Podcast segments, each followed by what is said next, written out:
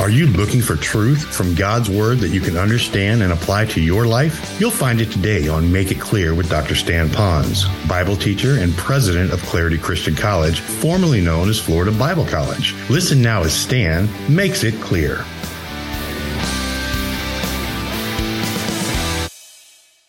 The hallmark of this message is going to be the bedrock of our faith. And I want to talk to you about that from God's Word so that we would not be, in a sense, influenced by the cults. Now, I want to be careful because I know that we live in a culture on the island that there's a lot of, you know, live and let live. There's a lot of aloha. There's a lot of I don't want to offend anyone. There's a lot of I love you, you, you do what you want, let me do what I want. But that's not only on the island. We who live on the island, we see that, but that's getting to be pretty much all over the world. In fact, it's even in the United States Constitution that we have the freedom of religion and the expression of that religion, even if that religion is contrary to what God's Word has to say. So while we have that freedom to express our belief system, whatever it might be, and we have a culture that tolerates this, we as Christians, though, still need to realize that what we believe, in fact, is the truth. And as we move about and have our being here on the island, that we would not just see ourselves as one of a multiplicity of religions and belief systems. And so it's important for us to know that. Let me try to quickly give you what an explanation of a cult is. And this will be more of a layman's understanding of it because you hear that word thrown out. The word cult, regardless of what that means, it is explained this way it is a belief system as it comes against Christianity that either has a founder or a, a, a, prophet or the one who started that religion, and that person believes that on some level they are equal to Jesus Christ. And so they believe that they have as much of a word for us today as Jesus Christ would. Or a cult would take Jesus Christ and say that yes, he is a mighty God. Jesus Christ is a significant figure, and there's supernaturalness around Christ but he himself is not all God. So, in some measure, a cult will diminish the person of Christ or will raise up a human founder to the level of Christ. That's one aspect of a cult. The second aspect of a cult would say something like this they would say that they have significant writing that comes through what they might refer to as inspiration. Now, how they received that inspiration could come through some angels, some glasses, could be some special way, but they claim that they have writing that is on the same level of Scripture. They then begin to build their belief system often on their own writing. What also is interesting is a lot of that writing that they have seems to also bleed into what they've extrapolated from God's Word. So there's an amalgamation of God's Word. Bottom line again is they've either raised their writing, human writing, to a level of supernatural writing of the Bible, or what they have done is taken God's Word and they've reduced it to the same level as human writing. In both cases, Christ and God's Word has been stripped of its sufficiency. And that's really the bottom line of a cult. So, as you hear about different religions out there, one of the first places you can go is what do they think of Jesus Christ? And at what level is their founder or some leader today in relationship to Christ? Secondly, is their writings. Is it on the same level of Scripture or is it less than Scripture and you have the supremacy of Scripture? So, if you're thinking today that I'm picking on any particular cult, I'm really not. I'm just trying to, for today's, talk about the supremacy of Jesus Christ. Now, I'm looking at our young people, and as they go out into the world and they begin to experience various religions, and as they're taught what they need to believe, I want them to be so equipped to know that what they believe is truth and that Jesus Christ is supreme. Now, to do that, they don't have to stand in a corner with a megaphone screaming at people that they believe that Jesus Christ is supreme. But at the same time, I want them to be so strong that they do not compromise their conviction. Now, to do that, listen carefully, young people. I want you to face the world, whatever school you go to, whatever job you go to, whether you go in the military, when you really have more freedom to move about in society, that you are strong not on your parents' faith and not on your pastor's faith, and perhaps not even on the founding fathers of, of Christianity's faith, but that you have a rock solid understanding of what you believe and why you believe it, so much so that you can cast down even the wrong teaching of other cults so that you have confidence in your belief system. But married to that would be the same love that Jesus Christ has for those, even when they're wrong. So today we're going to talk about the supremacy of Christ. It's the very essence of our faith, but it also happens to be the battleground of Jesus Christ in all of Christianity. If you lived many years ago in the country of Albania, The Albanian premier there wanted to make Albania the premier communist country. And you know communism has no place for religion. But he was so adamant about it, he went through every cemetery that was in the country of Albania and he knocked down any image of any cross in any of the particular monuments that were there. It was not only forbidden to be a part of Christianity, you weren't just locked up, you were murdered if you embraced Christianity in any fashion whatsoever. And so there is a belief system in this world in which we live that really hates Jesus Christ. So those of us who claim to be Christians and we have a somewhat Christian country and the freedom to express our Christianity, we need to be careful that we don't get um, apathetic in our belief. And we get so much that we just enjoy life in America that we forget that we're to be about kingdom building and that we're to will, be willing to lay down our life. And this is so very important. This passage that we're going to study today, if I could pick any passage, this would be the premier passage that would talk about the supremacy of Christ. Now, Christ is mentioned from the Old Testament to the New Testament. If you got into the Old Testament, you're going to see the preparation of Christ coming. You move then to the Gospels and you see then Christ coming in a special way. So he's presented. Then in the gospel, in, in, Acts, he's proclaimed. And then when you get into the epistles, then you see the personification. In other words, Christ living his life out through us. So he's personified in our life. When you get to Revelation, then you see the predomination of Christ, where now he sets up his real rule on this earth and wipes away all other belief system, and he becomes the King of kings and the Lord of lords. So the Bible has a red thread going through it from Genesis to Revelation. In fact, it's so much tied together. That there's a true story in the Bible of a man coming out of Egypt, Ethiopia. And while he was traveling in the desert, he stopped his chariot and he was reading his Bible then, and he was reading in Isaiah. When he got there, he scratched his head and he didn't understand Isaiah. God, in his sovereignty, brought an evangelist up to him and spoke to him. And right there, beginning at Isaiah, he preached to him using Isaiah and showed him Jesus Christ in it. And that Ethiopian came to faith in Christ and then became identified through baptism and went on with his life for God. So I'm going to tell you that the bedrock of our faith is what I'm going to be speaking on today, and I'm passionate about it. I am excited about this. This is why I have confidence in what I believe and in my eternal future, and I pray that it'll be a blessing to you. So Jesus Christ is supreme because, and I'm going to give you four main reasons from this passage because they come out so easily as we go verse by verse. So number 1, Jesus Christ is deity. Jesus Christ is deity. If you just read the simple part of that verse, it says, He is the image of the invisible God, the firstborn over all creation. Now, many different people might have their belief system of who Christ is, but it's important for us to know what the Bible has to say. That one phrase alone, He is the image of the invisible God, He is the firstborn over all creation. It destroys all false teaching about Christ in God, because now it says who He really is. At the same time, it discloses exactly the God of the Bible and how Christ and God are equal to one another and how important they are in their togetherness as being one. And so Christ answers that with two important issues. Here he goes. Number one, Christ is the image of the invisible God. I want to speak about that word image for a moment. When you hear the word image, you might think of, well, that's kind of like a likeness. It's kind of like a logo. He's a logo of God. Well, he's not just a logo of God. The word image in the Greek means he's an exact likeness. In fact, it means that Christ represents God to us when he was on the earth, but at the same time of representing him, he's not only a spokesman for God, he is also manifesting God. So he represents him, but he also manifests God. So when you're looking at Christ, you're looking at what God would look like as you're looking at Christ, especially as you see him operate in Scripture. Look at the verse from John. This will show you how that the world recognized him as who he claimed to be. Jesus said, I and my Father are one. Why? Because they're equal. It says, Then the Jews took up stones again to stone him. And Jesus said, Look, many good works I've shown you from my Father. I've done this from my Father. For which of these works are you going to stone me? And the Jews answered, said, for a good work, we don't stone you. We're not stoning you for the good deeds you're doing. We're stoning you because you're speaking blasphemy, because you are claiming as a man to be yourself God. And so even those people knew right then that he was claiming to be God, and that's exactly what he's saying I am God.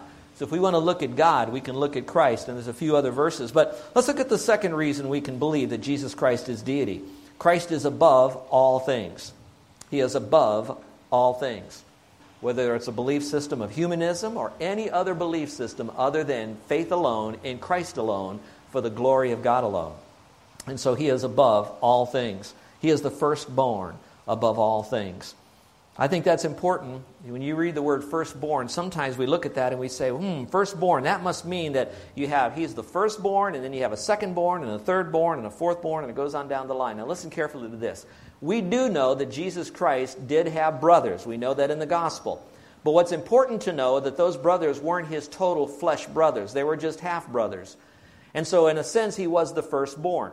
Now it's not referring so much to chronological order, meaning he's the firstborn and then the secondborn. Firstborn here means that he ranks above all other things that were born, all other people that were born, anything that was born. He is the firstborn. He is God, all one. You can't be both firstborn and only born. We know in Scripture he's known as the only begotten Son. He can't be both creator and then the created one. He can only be creator. And so we see him in a distinct fashion. Now let's look at number two. Not only is he deity, and there's a lot we could speak about who he is as God, but we need to see that Christ is superior to his creation. We live on an island that creation seems to be um, looked upon as almost um, a, a worshipped item. Before Carol and I moved here, we were coming back and forth to this island here, Oahu, since 1975. As a little child, I grew up listening to the uh, Hawaiian music. Some of it then went Hapa Haole music, if you know what that is. It's kind of half Hawaiian and half secular, kind of putting it together. And we would listen to that music growing up as a boy. I don't know why, but we just had it playing in the house a lot. And then when we were coming in the 70s and then in the 80s, we tried to get as many Christian records and cassettes and tried to find it to be able to listen to radio stations. Couldn't find much in the 70s and 80s. It wasn't until the late 90s that we found a show called Aloha Joe that was on the internet that we could go to it and then have it actually piped into our computer and then listen to it in the late 90s and the early 2000s. And we would listen to the music. One of the things I liked about the music is I certainly loved the melody. I loved listening to the music because it was such a happy music, mele. It was so beautiful. Carol and I would have our spirits uplifted when we would listen to the music. And then we listen as we listen to Hawaiian music compared to whether it's uh, Mexican music or Spanish music or other kind of music. They would sing a lot of songs, maybe even some love songs. But when you listen to Hawaiian music, listen to how many songs are written about the love the people have for their land how much they love the beautiful sunsets, how they love the rainbows, and they sing about our valleys and the, and the beautiful waterfalls. They talk about each island and the uniqueness of the islands. And so after a while, we could be lulled into a sense of the beauty of this island, which we should be. As a Christian, we look at this and we say, ah, what a great God we have that's created this. And often that would cause me to go that way, but after a while I got thinking, man, this is such a beautiful place. And if we're not careful, we soon then, by Satan, could be tempted to worship the created more than we worship the creator. If you go back in the cultural history of the Hawaiian people, you're going to find much of this is going to be a worship, a literal worship of the land.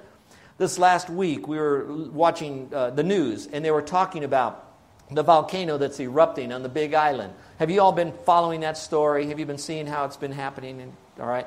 And as I've been watching that, some of the commentators would say, Ah, mighty Pele, or Madame Pele is now spewing forth her lava. Now, I have to tell you that it's highly likely that those uh, announcers were just talking about some cultural, historical things, and, and that's because the Hawaiian people at one time believed in Pele, and it's good for us to know what they believed and how they saw things and all of that. That's interesting to note that.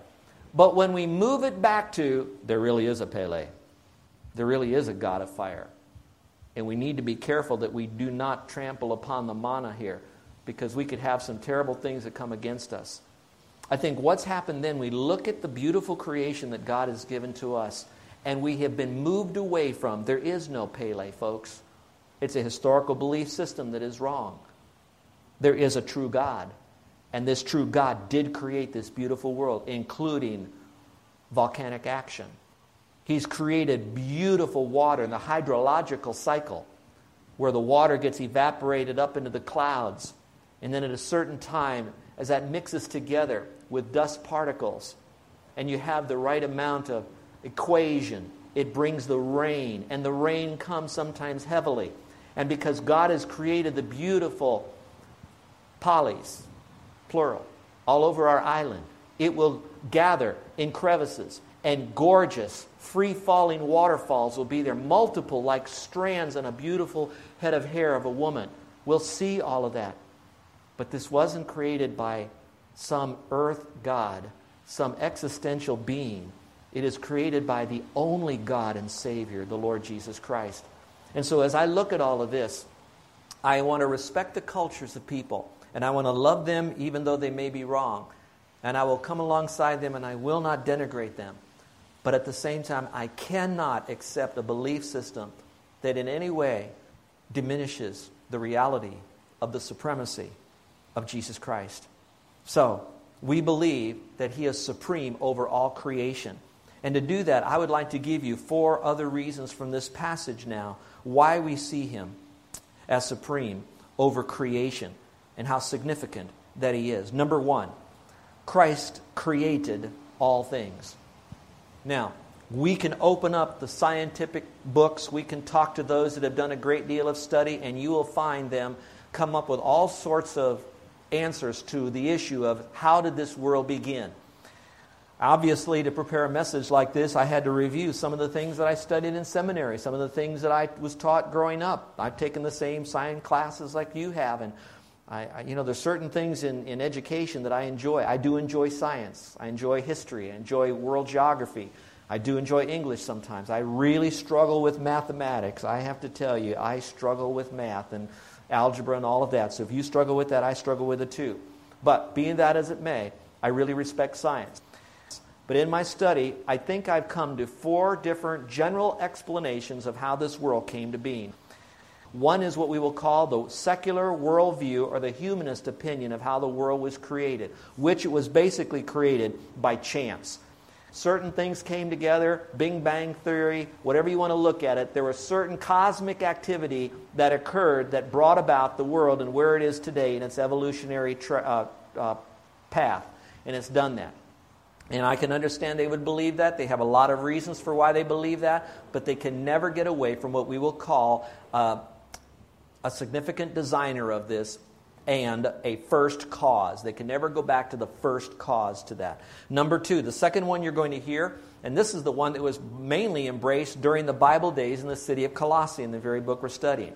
They would say that, you know what, this is so complex, we don't understand it. Obviously, 2,000 years ago, they didn't have the science we even have today. They said a God, or gods plural, created this. Now, it depended upon how you looked upon the earth. If you looked upon the world as having a lot of natural things go against you, the lava burning you, wiping out your family, if you had problems with this wind or tornadoes or hurricanes, you might look at the world and what's happening, and you would say it must have been an evil God because there's so much evil and tragedy. And you would define a God by how you saw the earth.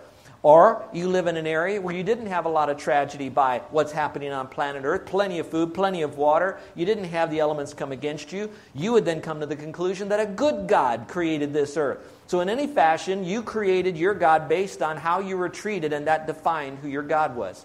That's a belief system of how things got started. A third way is embraced by some Christians and that's called theistic evolution. I'm, I'm, making it very simple for you. They would say there is a true and only God, and this God wanted the world to be created, and He did it by having a first cause. So He began it, He jump started this earth, but from that first cause, that first event, then there was what we will call the evolutionary trail again, and we are where we are today based on evolution, but it began with God, so they call it theistic evolution. There's too much in Scripture, particularly in the book of Genesis, that I cannot embrace that. The fourth one is the one that most scholars that are Christians that know their Bible but equally understand science as it is would say that there was a creator. He did create this. Most of it was done suddenly. There is some, now I won't call it evolution, but I'm going to call some issues that were that that that um, animals and plant life began to evolve, or I would say change. I want to say mutate, they began to move into other directions but that God did it all suddenly, all at one particular time. Now, we can argue is there a, is there a six day creation? Is there an instant creation? Is there a, he created it, he destroyed it, he recreated it? We, could have, we can open up that argument if we want to at a later time. But the point I'm making today for this message is the supremacy of Jesus Christ is the one who created all of creation. And so, let's look at it now. He created all things for him. One commentator, for or by him.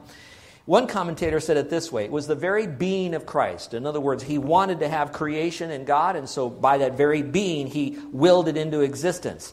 He goes on to say it was the love of Christ that moved his heart to create the world, even knowing that the world would fall into sin, and he already provided a sin bearer before the world ever sinned, but he loved the world even before the world fell. The commentator goes on to say it was the knowledge of God that aroused his mind to put this complicated world together in such a unique way that we have a balance of nature.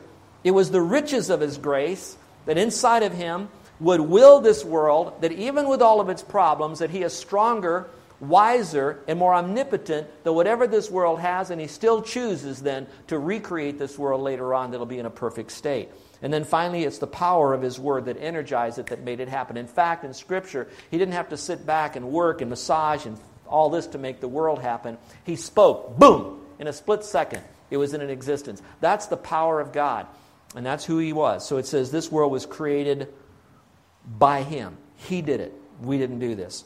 Then it says all things. That means every single thing in this world was created. Now, when He created this, He did it collectively, which means He had to do a lot of it all at once, but He also did it individually. One writer said God is as great in the minuteness, that means in the smallness of it, as He is in the magnitude of it all. And so God is in this whole thing, as big as it is and as small as it is. When I flew to Indonesia, and it took me, what, six and a half hours to fly to Tokyo, and then it took me about another six hours to fly in um, uh, to Surabaya.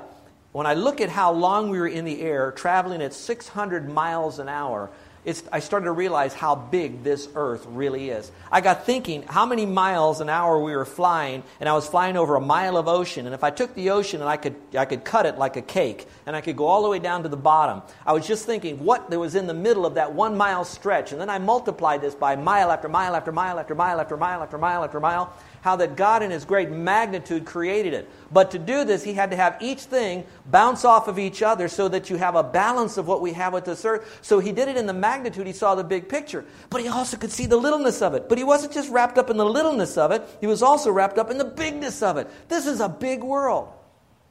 It, if, if parents um, could possibly begin to pray about what I'm about to suggest, seek if, if God is in it for you and your family.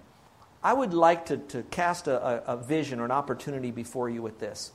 If there was a way to have your children, when they have a, a, mind somewhat understanding what's going on, I don't mean like a four or five year old, I mean they don't understand, but their world is real small, okay? But as they get bigger, that you would begin to consider taking your kids on trips to show them how big this world really is. There's always that pilgrimage to Disneyland or to Disney World or some theme park, and I'm not totally against all of that. But I'm wondering if you can frame that in the bigness of the reality of the supremacy of Christ when you do it. And if they could see this huge world in light of its plight, they're lost, they need Christ, but also in light of the Creator who made this whole world and how He did it. I'm wondering if that would give our kids a greater appreciation, maybe even a sense an acceptance of their smallness and that the world doesn't always center just around them. And how wide that would give them an ability to communicate a gospel that will transcend only one culture into all other cultures. I don't know. I'm just, I'm just thinking, and maybe you just ask God where you might be on that because God created all things. Then it says they were created, it was an event. And then it says that are in heaven and that are on earth. So that means all the stars and everything beyond the stars that we can't see. It's amazing, some of you that might listen to some of these um, science programs that talk about the um, astronomy that's out there. Astrology is kind of like reading horoscopes, but astronomy. It'd be great if you could take the kids to see some of these, these big telescopes where they can see as far as they can see. It is huge. This world goes on and on and on. We're talking mil- millions of light years, and they're just able to scratch the surface, and they're still beyond all of that. And so he created the stuff we can see, the stuff we can't see, the stuff here that's earth, stuff that are in the sky. I believe that he created what is known as invisible to us today because we still don't have a microscope that can see the smallness of it, and we don't have a telescope that we can see the furtherness of it. And yet it's invisible to us, but it's not invisible to God. He's created that. I'm thinking, those of us that are now 58, what they are seeing in, today, big and small, that they didn't see when I was 10 years old. It was invisible then, becomes visible now, but He created all of that for us. And it goes on and on, and you can make a tremendous case over this. All you need to know is that God, through Christ, is the creator of all of that. Now, how does that relate to you and me? If Christ is a creator of all of this, then isn't it his right to do whatever he wants with that which he's created? You moms and, that, that make uh, food,